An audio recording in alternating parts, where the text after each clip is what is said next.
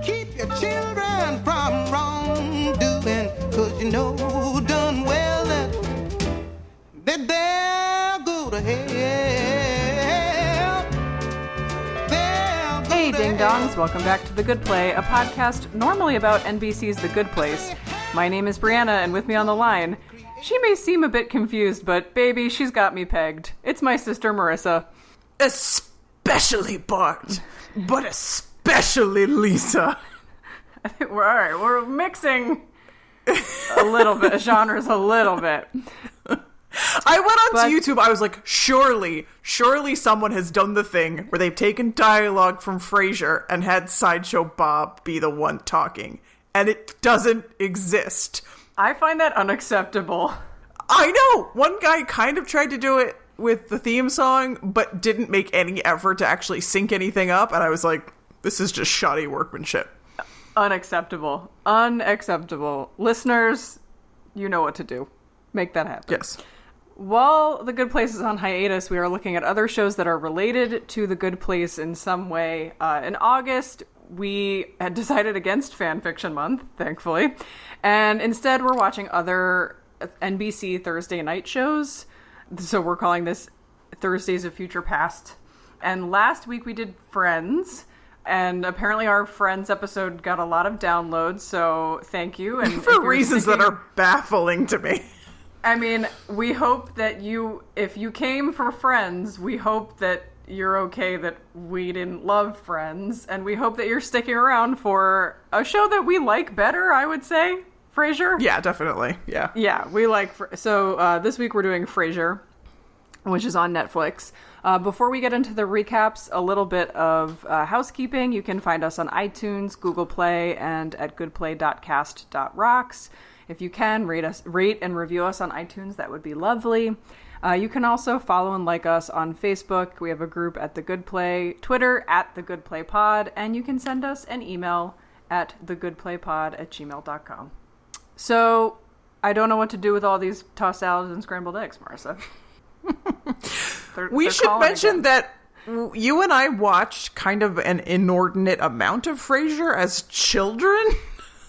Yes, we did. It, was on like syndication. on in syndication when we were I don't know, maybe like I was 12 and you were 8 or something maybe. Yeah. So we spent a lot of time watching. So here's here's here's honestly all I remembered from Frasier when I was a child.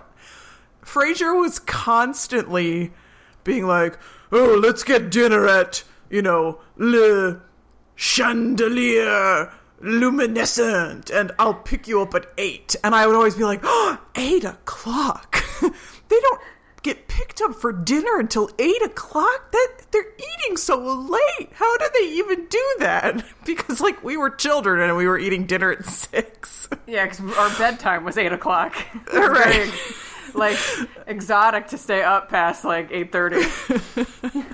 That that's one of the only things I remember from watching Frasier as a kid. like, yeah, I don't know. I mean, I remember the characters. Yeah. I should also I also want to say up front, just as we watched a lot of Frasier, my best friend Meg, who I often reference on this show, I have referenced her before with Marvel movies and that kind of thing. The, Frasier is her favorite show of all time. It's just her favorite show. She's my age, so it's not like she, you know, watched it originally little when weird. it came. So she so she watched it on syndication too. What I if I remember correctly, because I asked her about it once because it like seems like such an interesting mismatch to me. But she said that she's sort of always had like trouble sleeping and so she would watch it late nights on syndication and like it was just on in an hour block and she finds it to this day very very comforting. She says it's like the i asked her today actually because i was like we're we're recording our frasier episode. She's the one who recommended some of the episodes that we watched because All three of the episodes that we watched, yeah. yeah, because I was like, I've gotta, I've gotta get her opinion, and she sent me like eight, eight or ten episodes, and I was like, okay, we're gonna watch. We, we are, can't do we're a little time restrained, okay? I'm, we're just, you know, I'm just one, one woman. I asked her today, and she said it's basically the comfort food of TV. Like she just, And I, that's I kind of how I feel the about it comfort too. food of TV if you're an overeducated white coastal elite. right? Maybe. I mean, Like it I- speaks to I mean, I, I- arguably some of the stuff in here you legit maybe need a graduate degree to understand, but like But there's just a lot of stuff in here that is not necessarily comprehensible to the average American, and that's not an insult to the intelligence of the average American.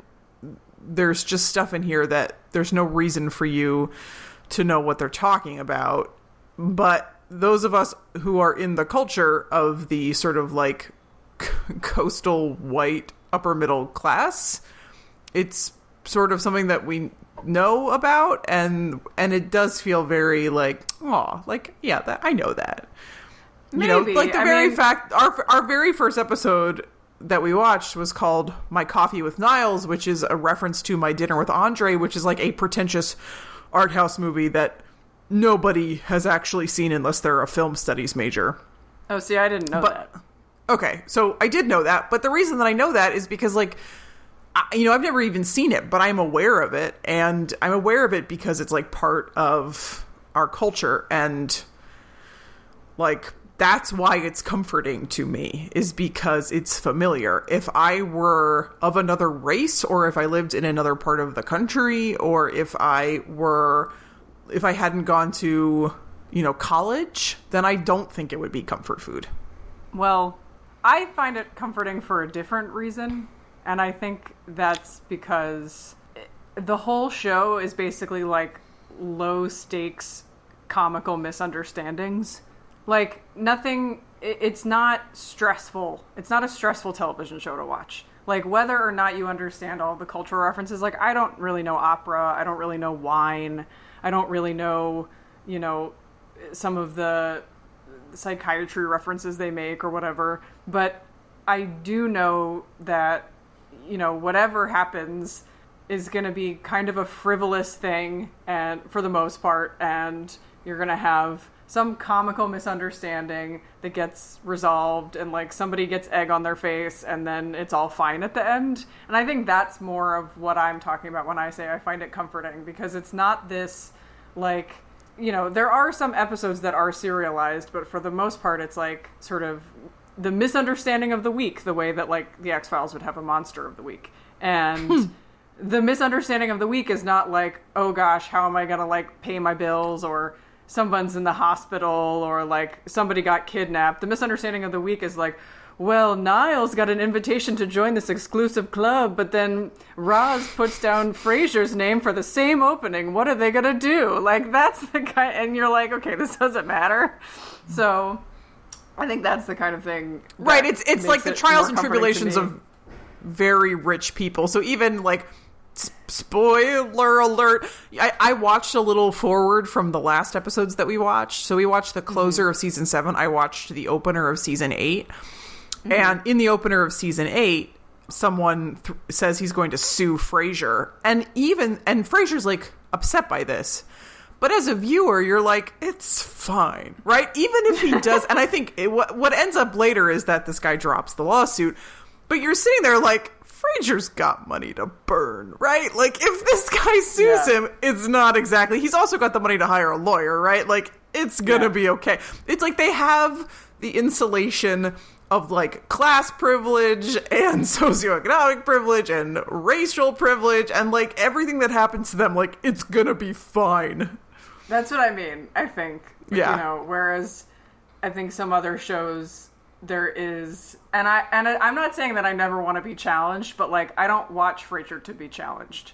I watch it because And yeah, we're all permitted to have media that we ingest because it is comforting and, and unchallenging, right? right, right. Certainly, we have we all we had a books similar like that. conversation around Parks and Rec. Right, that's what that was for you, right? Like that's what kind of Yeah. what that show is for you. Yeah. So yeah. So I am. I I'm. I've got my. I usually have Meg in my head just normally because you know I miss her all the time. But like she's you know perched on my shoulder, whispering into my ear about Frasier as we do this episode. So I hope I do her proud.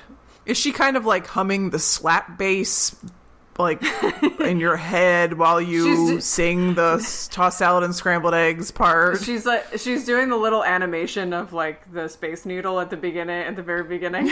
you know, they like change that every season. yeah. So, shall we get into the recaps?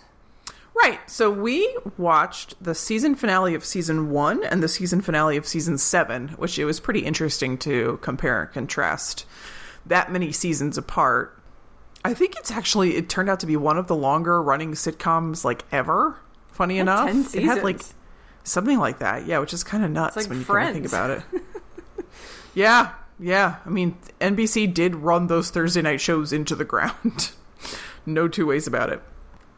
So, the season one closer, which is called My Coffee with Niles, which is, like I said, the reference to My Dinner with Andre.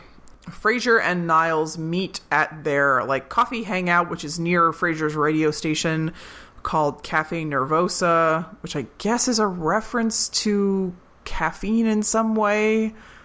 Uh, I don't know. don't know. I don't know. I'm sure if I had a is- graduate degree in neuroscience, it would make sense to me.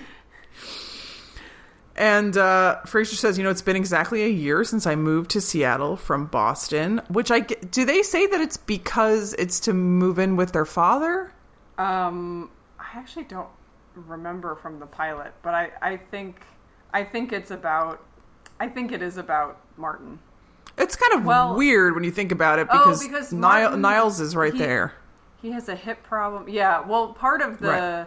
Sort of beginning of the show was that like Niles really didn't want to take Martin in, and then that's why in this episode he says like, you know, I thought I was getting away with something when you came home and and took in Dad, but now I see like you guys have gotten a lot closer than I am. Mm.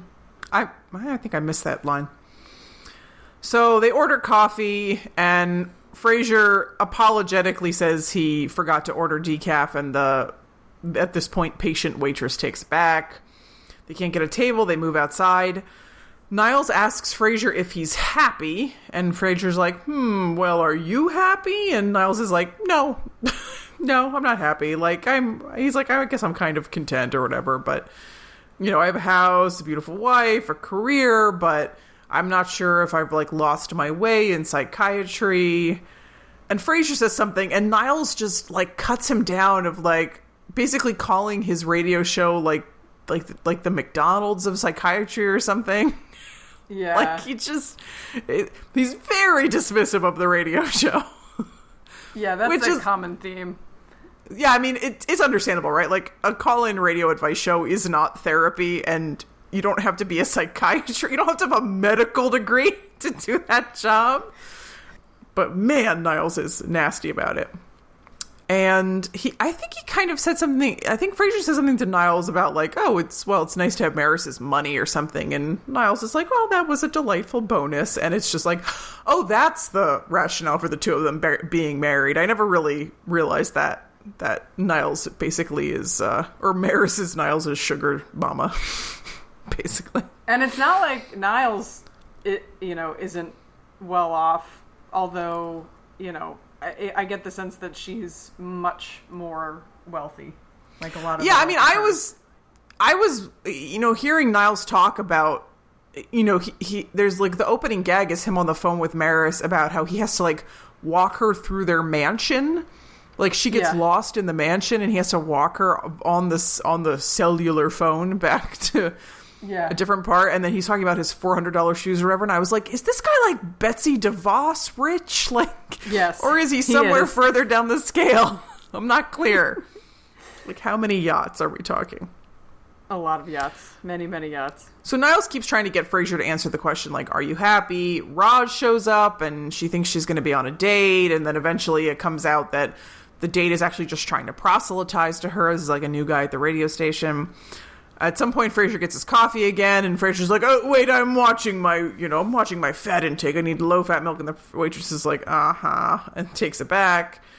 And Frasier starts telling Niles that their father's been very irritable lately, and the their father, you know, John Mahoney Martin, shows up with Daphne and Uh, Martin is super cranky, like way more cranky than usual.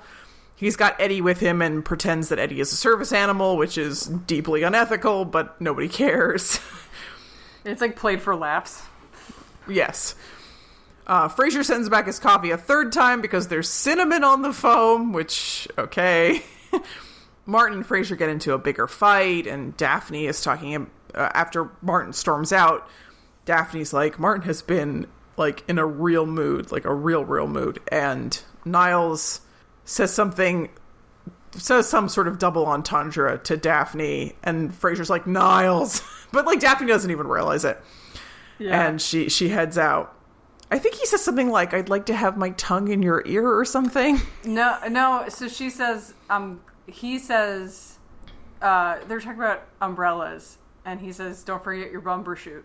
And she says, "I'm glad someone appreciates my mother tongue." And he says, "Like I certainly do," or something like that. I certainly. No, he says, "I like to have your tongue in my ear" or something, right? Oh, is that what he says? Yeah. I, made it less gross in my mind. Nope. Good try though. So then Niles and Frasier sort of start to psychoanalyze their dad, like why is he so cranky? And of course they're making it more complicated than it turns out to be. Uh, Frasier asks about getting his coffee, and the waitress hilariously is like, "We have a team of specialists working on it," which is something. I feel like Frasier would never go back to that coffee shop if he actually got that kind of lip there, but whatever. Frasier asks Niles if he's in love with Daphne. Is this like the first time they talk about it on the show? Because it really feels like it. I don't know actually. I'll have to call in our resident Frasier expert after this and, and do like a follow up. But it, it might be.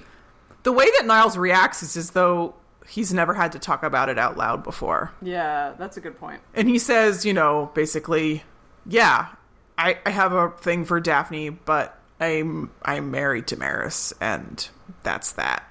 And he's like, it's not like I can just have an affair with Daphne. And Frasier's like, no, you can't. And Niles is like, dang, dang it. Yeah. Um, oh, I think I missed. I did miss. I, I missed this. I apologize. Uh, when Roz's date comes in, Niles Oh, yeah, makes I a remark. yeah. I. Yeah. Niles makes a remark about the guy being handsome, and then says like, "Well, what does that say about me?" And Frasier says, kind of sarcastically, like, "It makes you a gay man, Niles." I guess let's say for discussion, like the sexuality of Frasier and Niles. Yep. Niles keeps trying to get out of Frasier an answer to the question, Are you happy? But Martin comes back to apologize and says, Hey, it was my birthday on Sunday and everybody forgot. And they are all. Niles at first starts to cover, like, and it's your party right now. And it's like, No, no, no, no, you, we legitimately forgot and we're sorry. And we'll take you out to dinner. So again, like low key misunderstanding patched over. Everything's okay. Immediately. Immediately. Yeah. Yep. Daphne comes back. She leaves with Niles and Martin. Uh, Frasier's alone. The waitress comes back with her with his coffee and says, "You know, are you happy?" And Frasier's like, "Yes. In the greater scheme of things, I'd say I am." That's a pretty good Frasier. And thank you. And then it's like, "Hey, baby, I hear the blues are calling." And then the cetera, stinger is that he he takes a sip of it and he ends up not liking it. Yeah, which forget it, man. This is like your fifth Yeah. coffee. Just drink it. Toss salads and scrambled eggs. Do we know what that song is about or means, or is it just? I didn't I mention this last week when when I sang it last week that No, our I mom. Cl- really, I, I I'm almost sure that I covered this. Our mom claims it's about bachelorhood. Oh, That like tossed salads and scrambled eggs are the sort of food that you eat when you are living alone. I guess if you're like slightly fancy and living alone.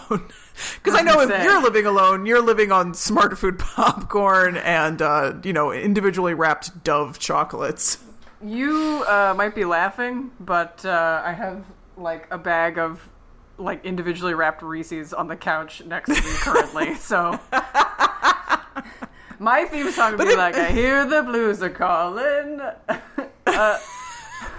A whole bag of Reese's cups, like Mercy. Yeah. Um, Oh, that's but that's an interesting. I didn't really put that together, but that's an interesting way. Well, also, mom might just be, you know what I mean? Like, sometimes mom just makes things up. well, she's a mental health professional too. I trust her. yeah. yeah, she's in their she's in their field, so she Yeah. she knows them quite well. Although she doesn't have a, an MD. No. I, but like what does the rest of the song mean? You know, maybe I seem a bit confused, well maybe, but I got you pegged. Uh. I don't know what to do with those tossed salad and scrambled eggs. I guess it's Scrambled about dating as a bat as an older bachelor. I don't know, man. I mean, I scrambled know. eggs all over my face kind of just feels like eggs on your face, right? Like a misunderstanding, like you're embarrassed about something. You got Yeah, I did face. feel slightly, slightly uncomfortable. So I, I listened to Kelsey Grammer sing this like six times or something, and he does it differently a lot of the time. Mm-hmm. Like he just does. Very, I don't know if they prior to the pilot pulled him into a studio and said, "Hey, sing this a hundred times," and then just kind of mixed and They matched. just like give him a few shots and like see what comes out of his mouth. like, but like I was slightly uncomfortable. I felt that in some of his renditions of this, he was kind of like putting on like a quote unquote black voice. He was kind of trying to do like a stereotypical kind of jazz singery kind of voice, and it made me a little bit squirmy. I didn't care for it. It do- not all the time, but there are there are particular lines that he says. I'm just like, what is that? Like you're you're a white guy. Like let You're just own that person. fact. yeah, yeah. He may in fact be he in, except when he plays Beast, and then he's the bluest person. yes. Should we get to something borrowed and something blue?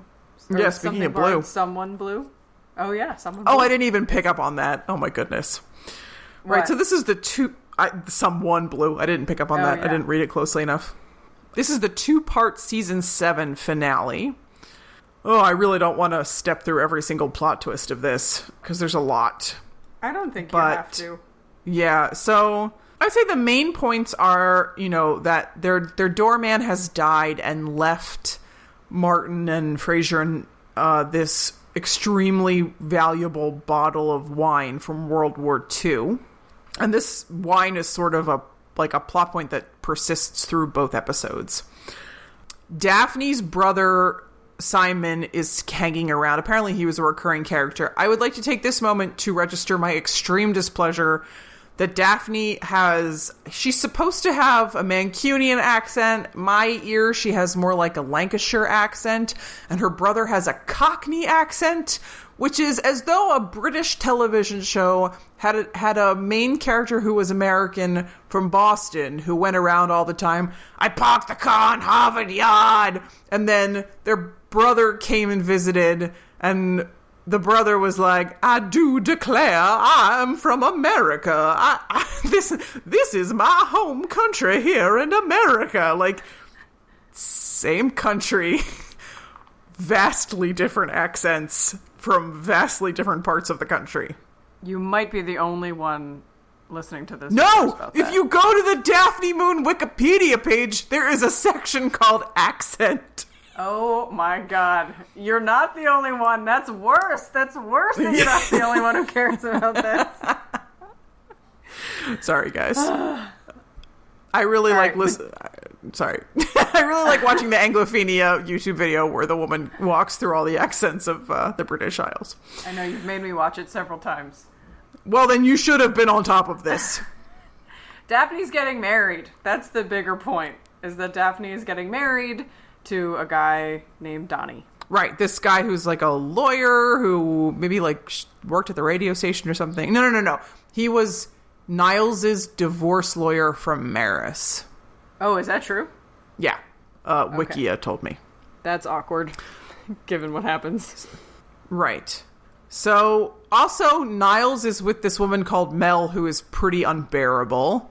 She's like a worse female version of Niles, I guess. Yeah, she's that- like is that accurate? She's not. She's not outright terrible, but she's just like she's like people on in Niles's family like tolerate her. She's not great. At best. Yeah. yeah. So he's all sort of in the flush of new love with Mel, allegedly. But Daphne heard from Frasier while he was high on back pain medication that Niles has feelings for her. And now she's realizing that she has feelings for him too. And they're in, in like the last days leading up to her wedding.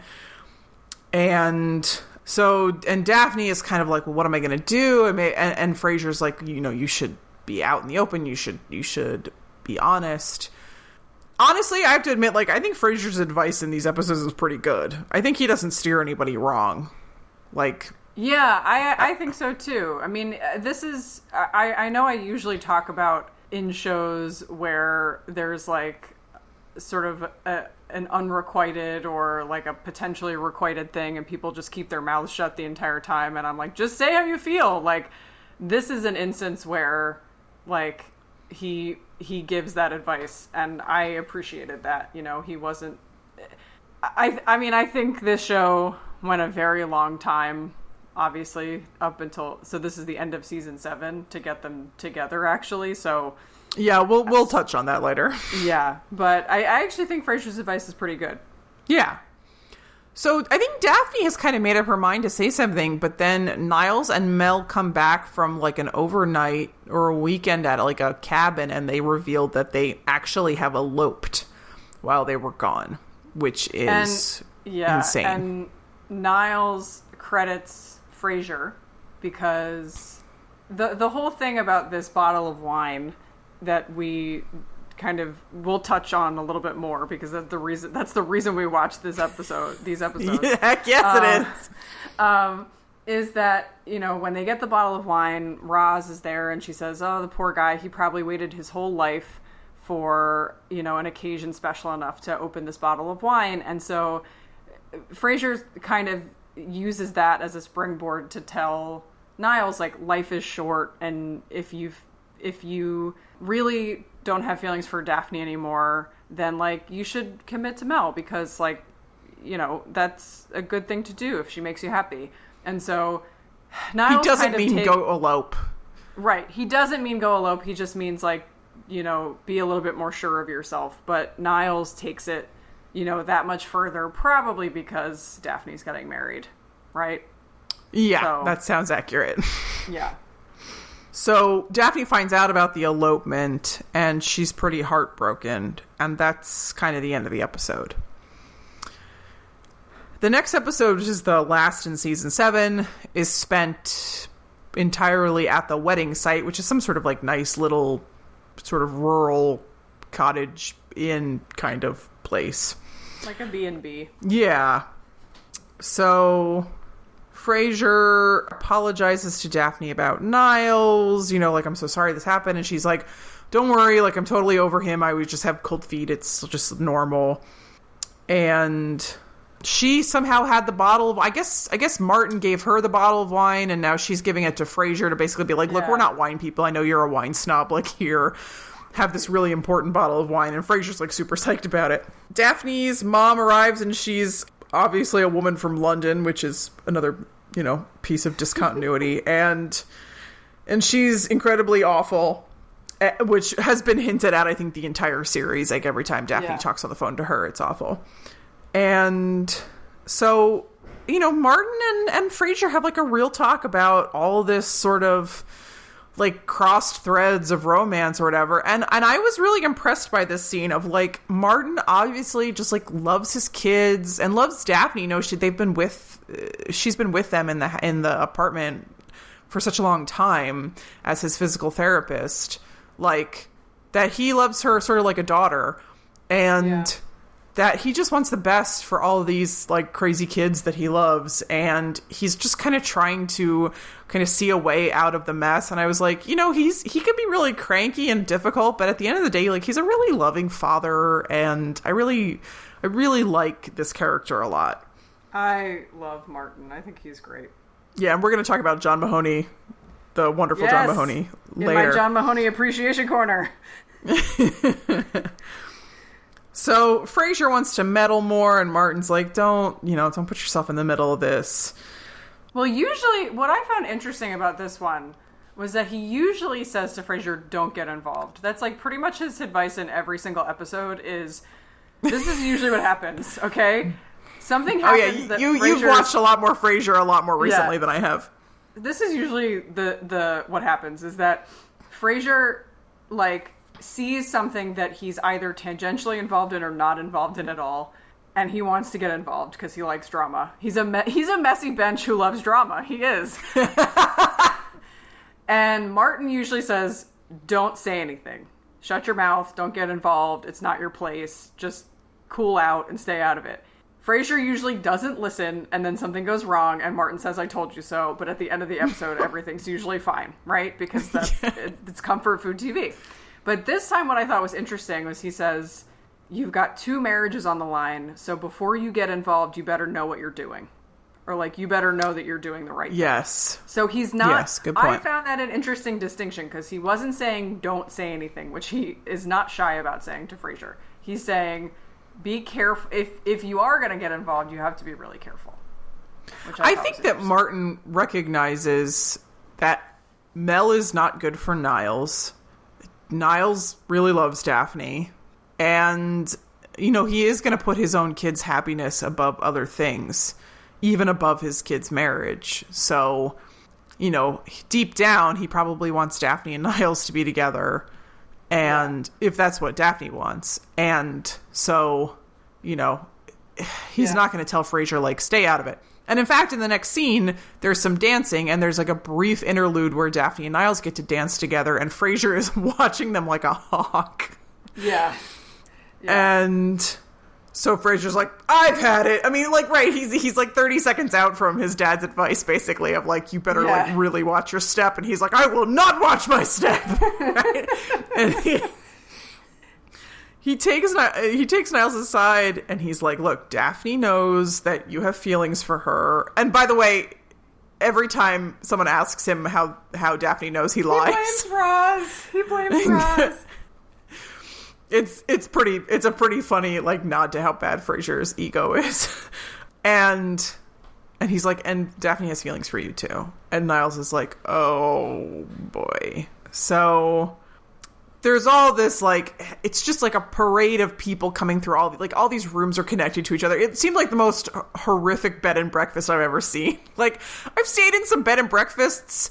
Generally, your room does not serve as the portal to other people's rooms. So, funny story for your wedding. I don't know if you remember this. For your wedding, Marissa, um, the original. I mean, I remember my wedding. I know you remember your wedding, but I don't know if you remember this particular detail. The original room setup had mom and dad's room connected to my room, like by an inside door. Like you didn't have to go Uh-huh. outside. And mom barged in my room like three separate occasions without knocking, and so then I locked the door so that she couldn't get in, and, and unless she knocked, and she starts like banging on the door. I'm like, Mom, what? And she's like, Well, somebody locked it. I couldn't get through. And I was like, Maybe that was me, and maybe she's a hint.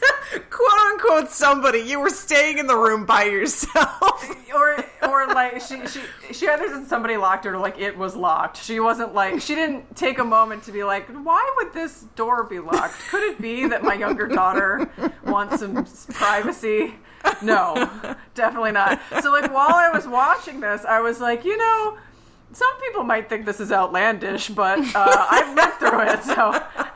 I mean, thankfully, in but my, it wasn't case, it, was, just me. multiple it was not like these two rooms are connected which is like quasi standard it was like this Yeah. one room was like the antechamber for every other room Yeah, I mean it's almost like it's almost like you had a they had a suite that was connected to a whole bunch of other like that if that had been like the sitting room that was connected to a whole bunch of other rooms I would have believed that a little bit more but there were beds in yeah there, but so it had a bed in it i think that's You what know, I mean weird. I so anyway So people just keep barging in, but like eventually Daphne and Niles go out in the balcony where they can be alone. And I kept being like, if somebody barges into this balcony, I'm going to throw my phone across the room, but nobody does.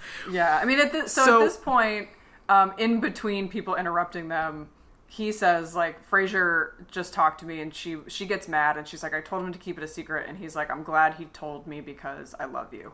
And then people barge in, so they go out. To And he's like, I love you, and I will leave my wife in a heartbeat. Just say the word.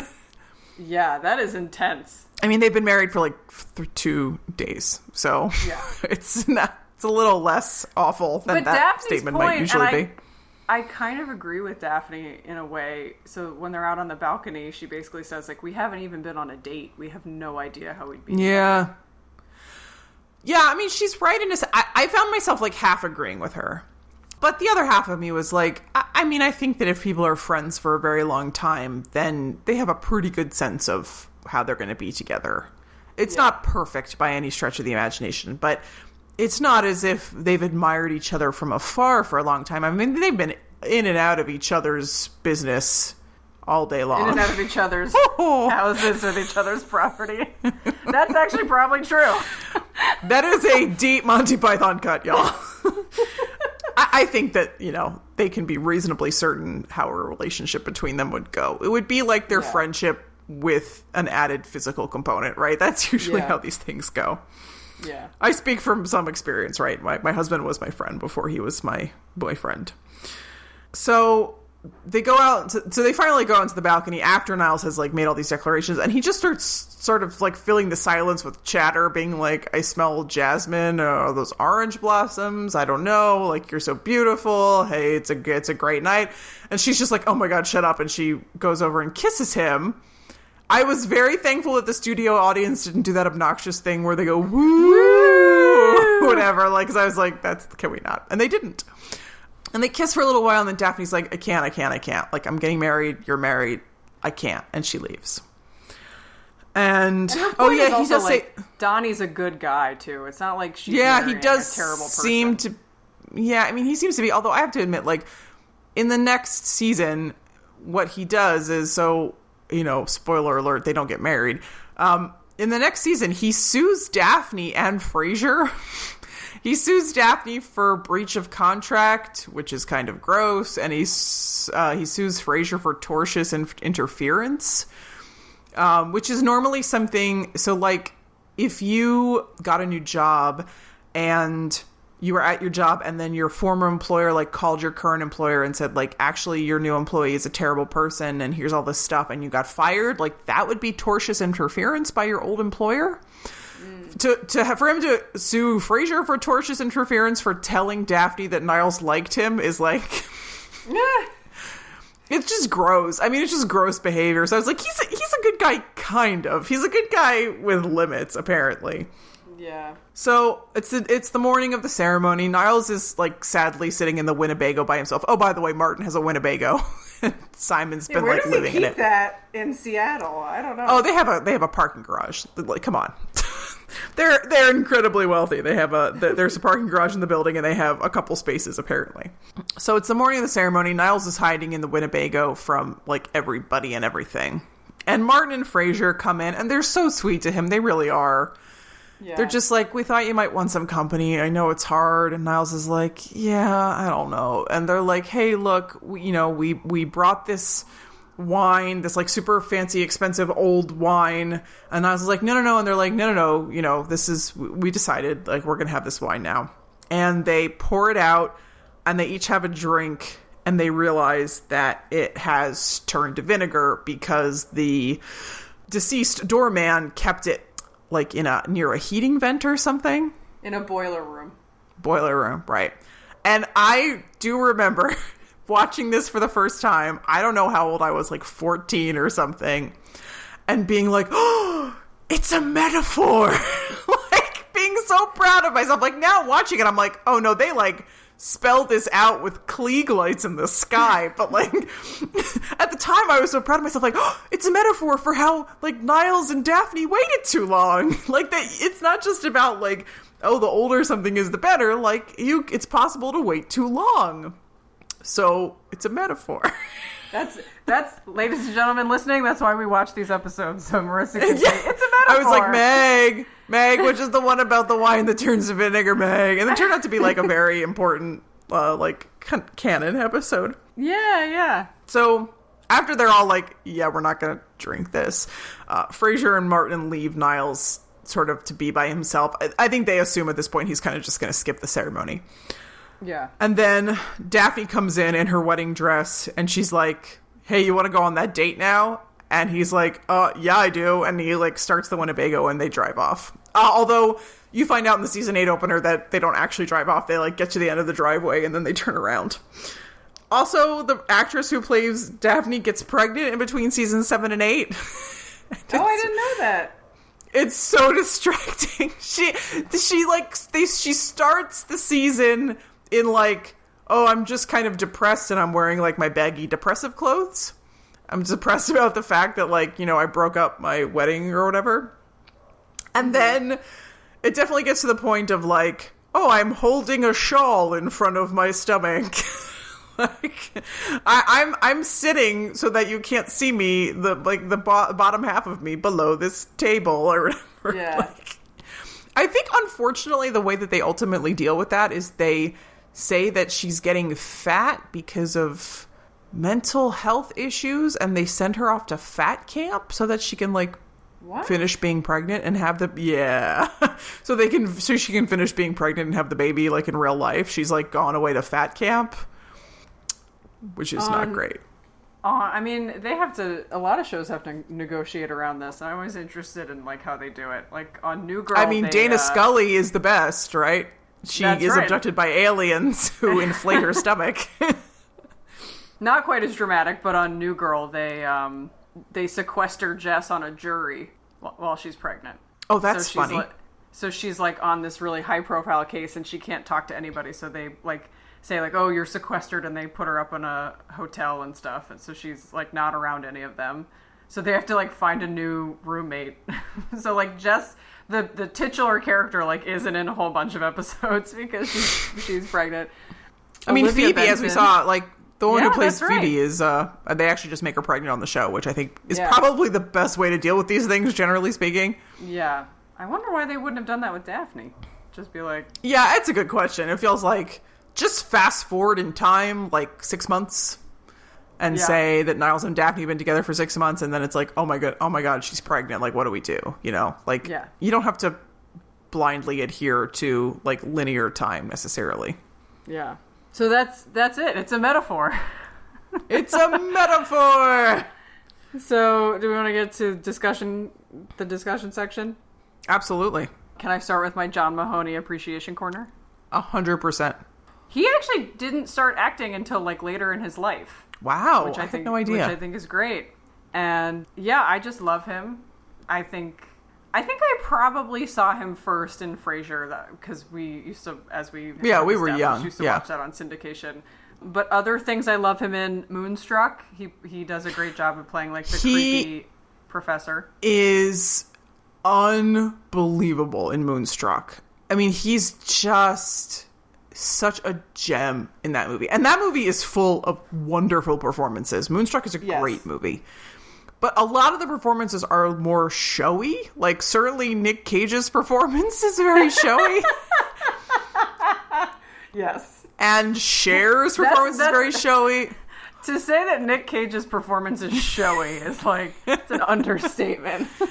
I mean, like it really is. But John Mahoney has this one scene with Olympia Dukakis, and it is such like a wonderful encapsulation of like a lot of the thesis of the movie, and he is just so exquisite in it. Like, R.I.P. John Mahoney. You know, you were a treasure. know. I know. Say anything is also probably the biggest. Oh God, of course. Yeah, say anything as the father. I'm he does- incarcerated, Lloyd.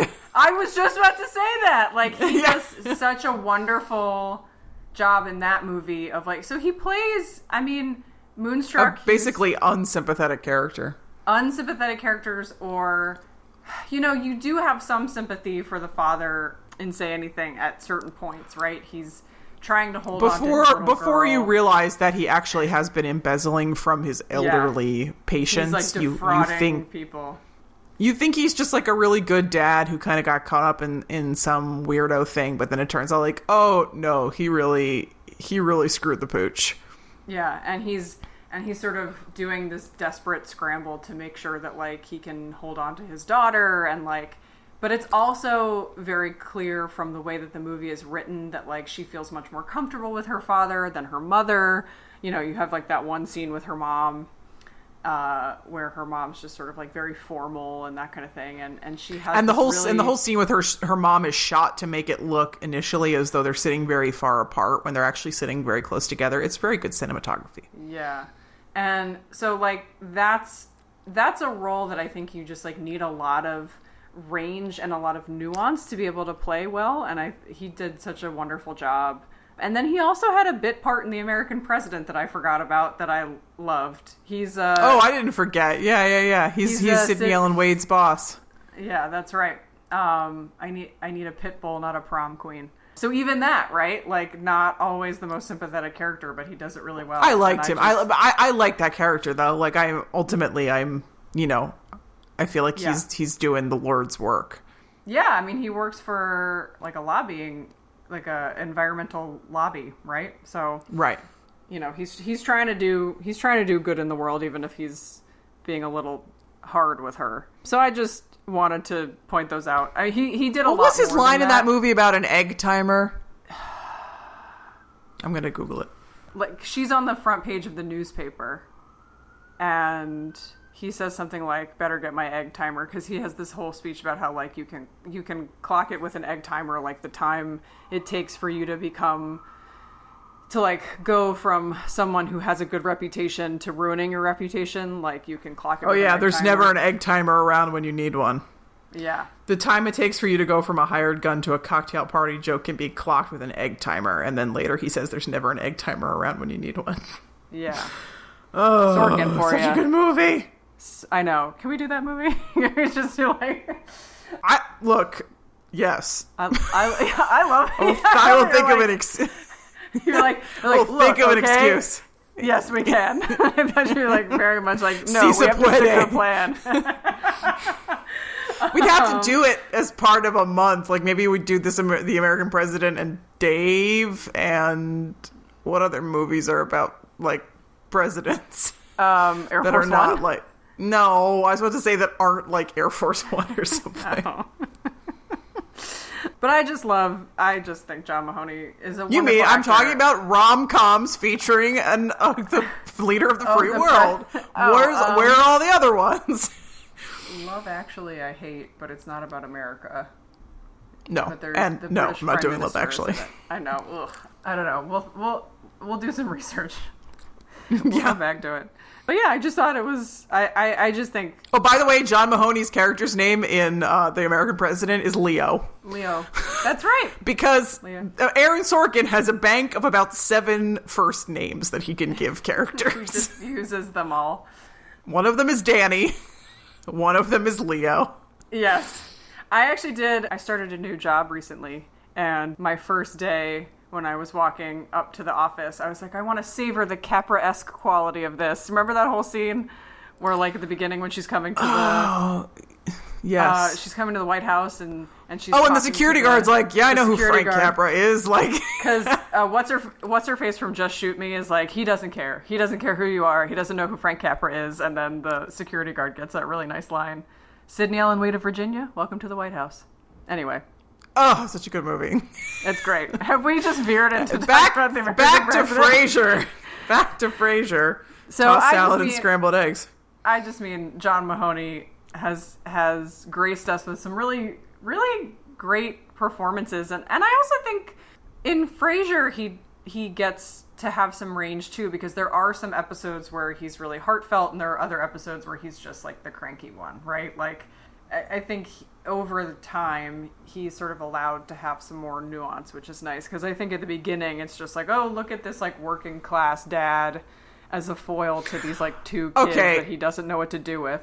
Okay, this is exactly the question that was bubbling in my head the whole time. So I realized their mother was a psychiatrist, right? Or was she Yeah. a she's a biologist or She's a neuroscience? Okay, she's a Psychiatrist. psychiatrist. How how How when, did they happen? How, where, when, what? Yes. How did they How? happen? I think it's their. I think the implication is that it's their mom. They're like their mom. No, but how did the mom and the dad even meet? Oh, I I just watched an episode about this before we before we Oh, shot. thank God. Please, give me the 411. TV. So he was a detective, and she was a psychiatrist who was sometimes consulted on cases. So they met at a crime scene. Ooh. I mean, you know, so he was the detective working the case, and apparently she was called in to do. Uh, it was a murder, and apparently she was called in to do like a psychological profile of the murder suspect. Oh, so she was like Mulder on the X Files. Kind of. I mean, but for like regular murders, not not for not for alien Not for liver stealers. Okay. right? Not for like the the Jersey Devil or whatever that episode was. Don't So, yeah. dismiss the Jersey Devil. I, you know, I love the X Files. so that's how they met, and I think that That actually makes sense because I was like, I don't know what the universe is where these two ever even run into each other. Yeah, I mean, I think they had to say something like that because I think most people would be like, "Well, how did you?" And I think the point is that like she, you know, was much more refined and he was much more like blue collar, but they loved each other, and so they made it work. And then after she passed away, like he sort So of how left to. how much prior to the first season does the mom die? I actually don't know. Okay. I think it's been a while though. Hmm. Okay. So we we haven't got into this yet, but I think our last topic of discussion has to be the sexuality of the Crane brothers. Oofa doofa. All right. yeah. This is gonna So I think most most modern commentators on Frasier say that it is a show about two closeted gay men who are trying to play straight for the world. I don't know how fair that is, but I will say that when Niles and Daphne finally kiss, that my thought was less hooray the ship has sailed and more like oh that can't be pleasant for David Hyde Pierce. yeah, I mean, so David He's probably Hyde not Pearson- enjoying this. David Hyde Pierce in real life is gay. Now, you Right. ha- uh, there have been other shows where gay actors have played straight and done it very convincingly. I am thinking of Neil Patrick Harris on How I Met Your Mother was like the Sure. horn dog on that show and had uh, relations with just about every woman who came on screen. Like that was the point of his character, and he actually played straight pretty well. David Hyde Pierce doesn't as much. Ironically, I think he does a better job of playing straight in um, Wet, Hot American, Summer, than Yeah. he does on this show. My favorite line of his in that movie is so profane that I can't even obscure what it is to say it on this podcast. Leave it to your imagination, I guess. Yeah. Yeah, I agree that that his choices in Frasier I'm not sure if he was going for upper class snob and just happened to hit super gay or if it was a conscious choice on his part of like I think I'm going to kind of play this character, you know, kind of gay. Yeah, I mean, so that kind of goes back to what you had mentioned about the first episode that we watched about when he sees Roz's date and he says, "Wow, that guy's really attractive. What does that say about me?" And Frasier sort of dryly, I you know, says as almost as a joke, like that makes you a gay man, Niles. I was like, "Are we? Is this supposed to be? Are we supposed to read anything into this, or are we just, you know, supposed to take this as it is as a joke, or is there? Something, also are they wonder- trying to tell us something. Well, I will also wonder if it was a response to maybe like contemporary criticism. Like, because it was a huge network show at the time, right? It was in the most popular network's most popular night. And I wonder if there were like contemporaneous think pieces or reviews or something being like, well, Niles is obviously gay and da da da da da da. And I wonder if that Oh, was kind of like a snide attempt by the writers to kind of like thumb their noses at that kind of criticism. Oh, maybe, maybe. That's uh, that's actually I could see that happening. I could. See Where the of- oral history of Frasier that we so desperately need? I think Meg could write it. I think Meg, Meg could go out and find all these people. Yeah, I mean, and I believe Kelsey Grammer in real life is straight. Oh, Uh, he's extremely straight. He is like a philanderer, kind of like yeah, he's a philanderer, and I would say toxically masculine as well. yeah, yeah, yeah. This which is, kind of a very shame. much yeah, it is. This is very much a character that he puts on. Yeah. So, but I can sort of understand why people watching it would sort of look at the two of them and be like, "Hmm, okay, this is this is there are some choices being made here." Yeah, it does sort of raise questions about like, you know, can, can someone have, can a man have appreciation for things like fine dining and opera and whatever else and art, say, you know, and not be necessarily labeled as effeminate? Those are considered sort of like effeminate interests, pursuits, and I don't think that's a good thing. On the other hand, I don't think that the labeling of Niles as a character who appears to be gay is necessarily all that tied in with his interests per se. It really is kind of his sort of just way of being in the world that Mannerisms. yeah that that read as queer. And you know if they did a frasier reboot i think it would be be interesting to actually tackle that. I mean god knows every other show in the world's getting rebooted right? Networks like the easy money they rebooted will and grace to horrible effect and it got like emmy nominations so they get to do whatever they want basically but if they resurrected Frasier, I would hope that they would actually tackle that head on by maybe Niles coming to terms with the fact that I mean, on the other hand, like the Niles Daphne relationship is like the one romantic relationship that actually matters in the whole series.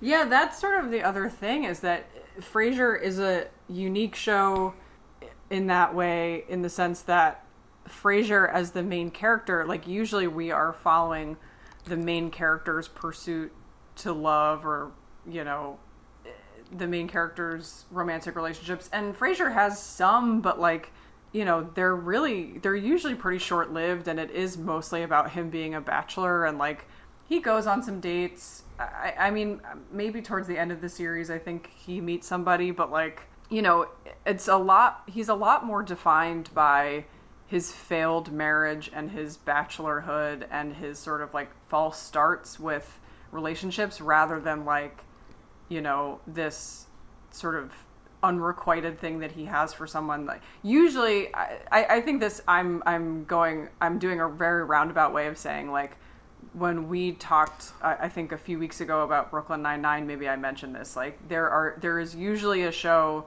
usually on a show you have like the A romance that has to have a lot of ups and downs while like the B romance gets to be really stable. And like the mm-hmm. B characters get to like have a normal like a normal courtship and a normal series of events while the A romance is going will they won't they will they won't they will they won't they? Whereas in Frasier the there is no romance with the A character that really defines his character other than his relationship with Lilith which is I love Bebe Neuwirth so much I wish yeah, I think we Lilith wanted to do a Bebe Neuwirth episode. We just didn't manage to do it, but Yeah. she's so amazing. she's hysterical. She's so funny. He's much more defined by that and his sort of figuring out what his life is post divorce than he is a you know. So the Daphne I kind of like that. I mean, I think it's I like I it think it's too. I like it emotionally honest.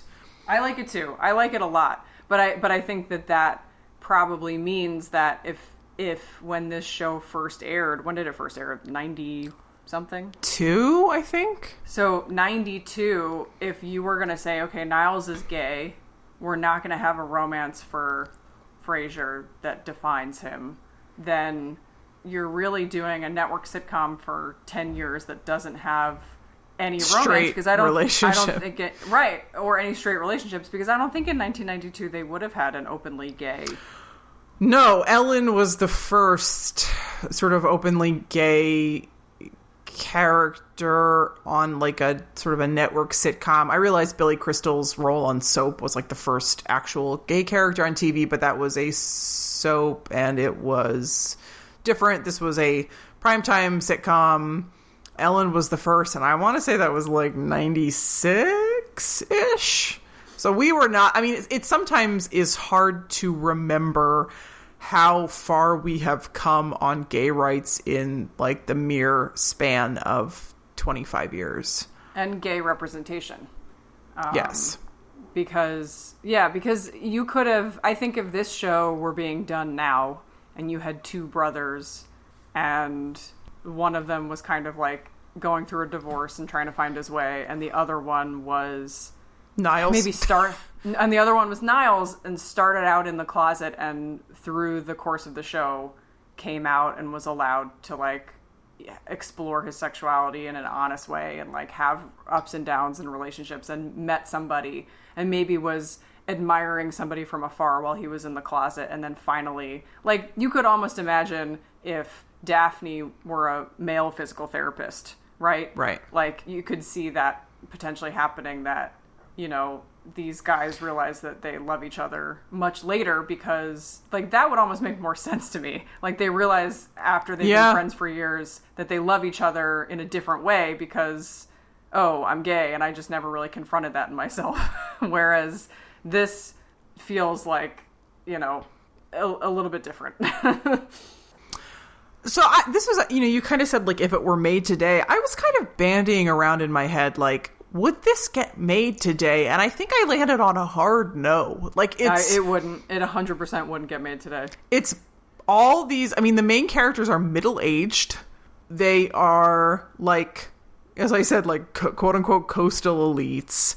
They speak uh, a, a dialect of English that is comprehensible only to those of us who have received some higher education, I would say. Like, this is a.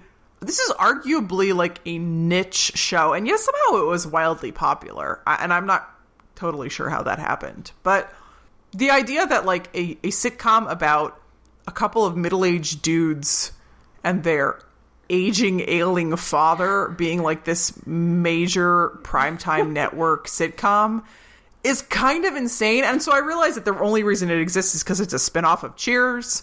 Yeah.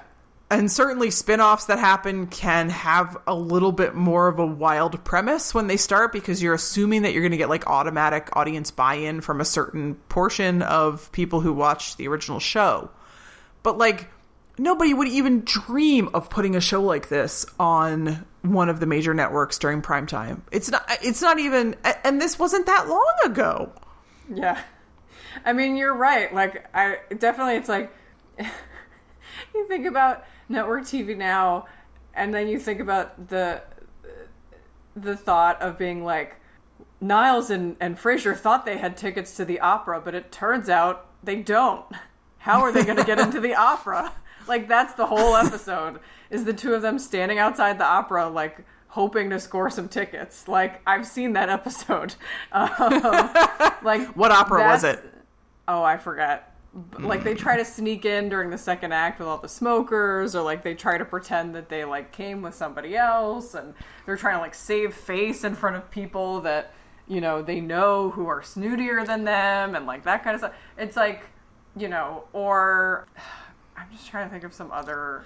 But like, episodes, what but are network sitcoms now? Let's ignore the Will and Grace reboot because I don't think reboots get to count in this. Like, like what are network sitcoms now? They're like young, hot folks doing stuff, right? They're For the most part, they are either young hot folks doing stuff, or I would say families, and oftentimes non-traditional families, right? So like uh, Modern Family, like Modern Family, right? Modern Family. Uh, Parenthood's not a sitcom, but it you know has some, or like Gilmore Girls, or Gilmore Blackish. Girls. That is wildly out of date. But like that's a non-traditional family, right? Or um, not to say that families of color are non-traditional. That's not what I mean. But families who Underrepresented. underrepresented, right? So blackish or fresh off the boat. So like it's either, but so it's either young hot kids doing stuff, young hot folks. Uh, doing Yeah, and that means like families. New Girl and Brooklyn Nine Nine and arguably The Good Place, right? Everybody on The Good Place is incredibly young and hot, except Ted Danson, and he's old and hot. okay, so like, You're not wrong. That's why I'm laughing like that. I mean, Tahani Yeah. Al No. Jamil, ladies and gentlemen, like The let's most gorgeous person, yeah. in and not, and and Jason, like let's ju- like just take a They're moment to them, appreciate the single one of them. gorgeousness. Right. So uh, the the notion that like these two sort of like you know reasonably attractive, I guess, middle aged brothers, kind of swilling And wine and making you know funny puns about like The name of the French wine. philosopher or something. Like, Yeah. it's just so out of step with what we do now and it's just maybe maybe the 90s I know I've said this on the podcast before but like the past is another country yeah. even though we lived time. it the past is another country I I just think uh, I'm glad it was made, but I I agree with you. I don't think it would. I don't think it would get made today. It can it can have a second life on Netflix. yeah it's funny which NBC shows actually made it onto Netflix and which made it and then got pulled off and which never made it like where's Wings you know what I mean where's Wings You're the only one asking that. dang it Wings? What are we doing next week? Oh, that's a good question. Um, I, I want to do community. I want to Sure. do community. Sure. It does involve you spending some money, unfortunately. Eh, you know, I'll figure it out. Yeah, we can do community. I will, for you, I will pick the episodes that will make you the happiest. I mean, I I'm not opposed to watching community, so you don't have to like do me a favor. No, I want you specifically to watch these episodes like, oh, these episodes were tailored for me. Oh, okay. I got it. I got it. Sounds good. So you'll tell me what those are then, so I can buy them. Yeah, eventually. No, okay. yes. Yeah, eventually. Yeah, I will. Okay, cool. So any any parting remarks for our Frasier episode? You know what? If you're like stuck inside on a rainy Saturday, put on a season of Frasier. Just have it on in the background while you like vacuum the house. You know what I mean? Like it's very soothing. Open a bottle of wine. Maybe have some, you know. Neither you nor I drinks wine. I'm I'm not talking Right. to you. I'm talking to the Oh, sorry. know, our people who are downloading this episode. What if our Frasier episode gets like mad downloads? People are like finally a Frasier podcast. like what if there's a whole It's the scrambled eggs like- cast. I've got scrambled eggs all over my face. Well, I hope you've enjoyed this, listeners. We certainly had fun watching. Yes. Uh, until next time. Well, good night, Seattle. Good night, Seattle. We love you. Hey, baby, I hear the blues are calling. Toss salads and scrambled eggs. Mercy. And maybe I seem a bit confused. Well, maybe, but I got you pegged. but I don't know what to do with those tossed salads and scrambled eggs. They're calling again. Frasier has left the building. Oh, I didn't do an intro. No, you didn't. I thought I figured you would wing it. We're recording, by the way. Oh, we are. Let me let me just take it from the last one. Sorry. Hey, baby, I hear the blues are mm. calling. Toss salads and scrambled eggs. What do you, what do you want your intro to be? Boop a doop a doop. Maybe I seem a bit confused. Well, maybe. But I got you pegged. Ha! But I don't know what to do with those tossed salads and scrambled eggs. They're calling again. Are we are we actually recording? We are actually recording, yes. Good night, Seattle. We love you. All right, I'll, I'll do that at the end. That's a good one. Okay. There you go.